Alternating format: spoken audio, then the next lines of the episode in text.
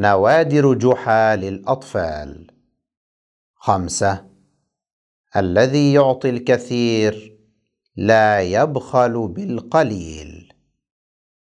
كان من عادة جحا أن يدعو الله عند كل صلاة ويطلب إليه أن يعطيه ألف درهم ذهبا وأنه لا يقبلها إذا كانت تسعمائة وتسعا وتسعين. وكان له جار غني يسمع عصر كل يوم هذا الدعاء فأراد أن يمتحن جحا فأخذ تسعمائة وتسعة وتسعين درهما ووضعها في كيس. ولما جاء وقت العصر وكان جحا يدعو ربه رمى إليه جاره بالكيس واختبأ وراح ينظر. فرح جحا فرحا لا يوصف. وسجد لربه شاكرا. وحمل الكيس. وبدأ يعد ما فيه. فوجده ينقص درهما واحدا. فلم يهتم. وقال إن الذي أنعم علي بهذا لا يبخل علي بدرهم واحد. ثم أخذ الكيس وخبأه. أسرع الغني إلى جحا ضاحكا وقال له رد إلي ذهبي فقد أردت أن أمتحنك وأداعبك وقد عرفت أنك لم تلتزم بما طلبت في دعائك.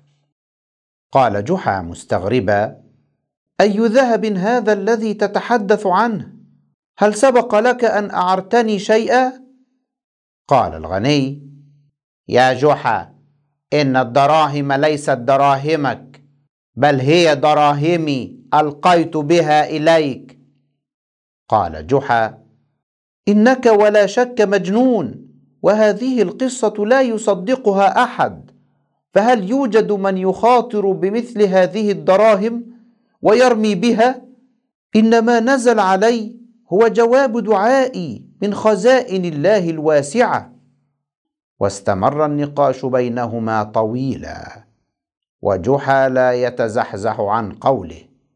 وأخيرا قال الغني لا يمكن حسم هذا النزاع إلا في المحكمة هيا بنا إلى القاضي.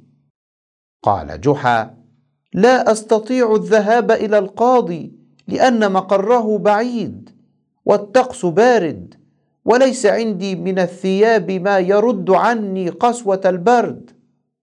قال الغني أنا آتيك ببغلتي وعباءتي. وهكذا سار الغني على رجليه وركب جحا الدابة وارتدى العباءة وذهبا إلى المحكمة. بدأ الغني يحكي قصته. ولما انتهى قال القاضي وأنت يا جحا ماذا تقول؟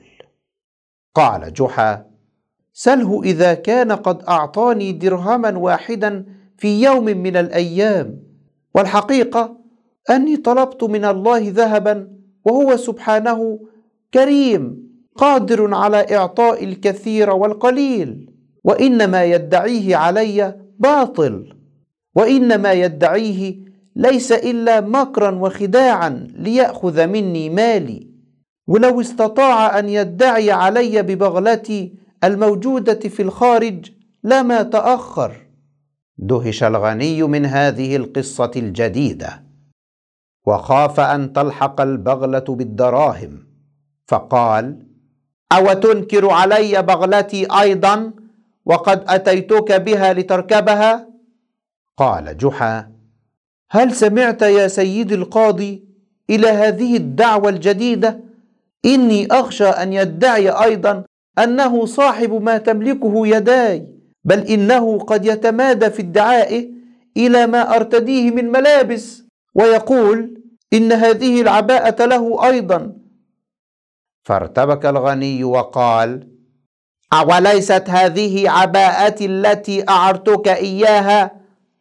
عندئذ حكم القاضي لجحا وقال للغني لقد ظهر لي بطلان دعواك وانكشفت حيلك وأكاذيبك فإنك تريد أن تسلب هذا الرجل املاكه خرج الغني حزينا متألما.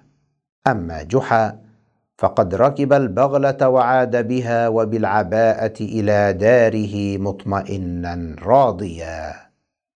وصل جحا إلى داره وأرسل يطلب جاره الغني فجاءه ضارعا مستغيثا فدفع إليه جحا دراهمه بتمامها وقال له إياك بعد اليوم أن تتدخل بين الخالق والمخلوق وأن تزعج عباد الله الذين يطلبون من خزائنه التي لا تنفد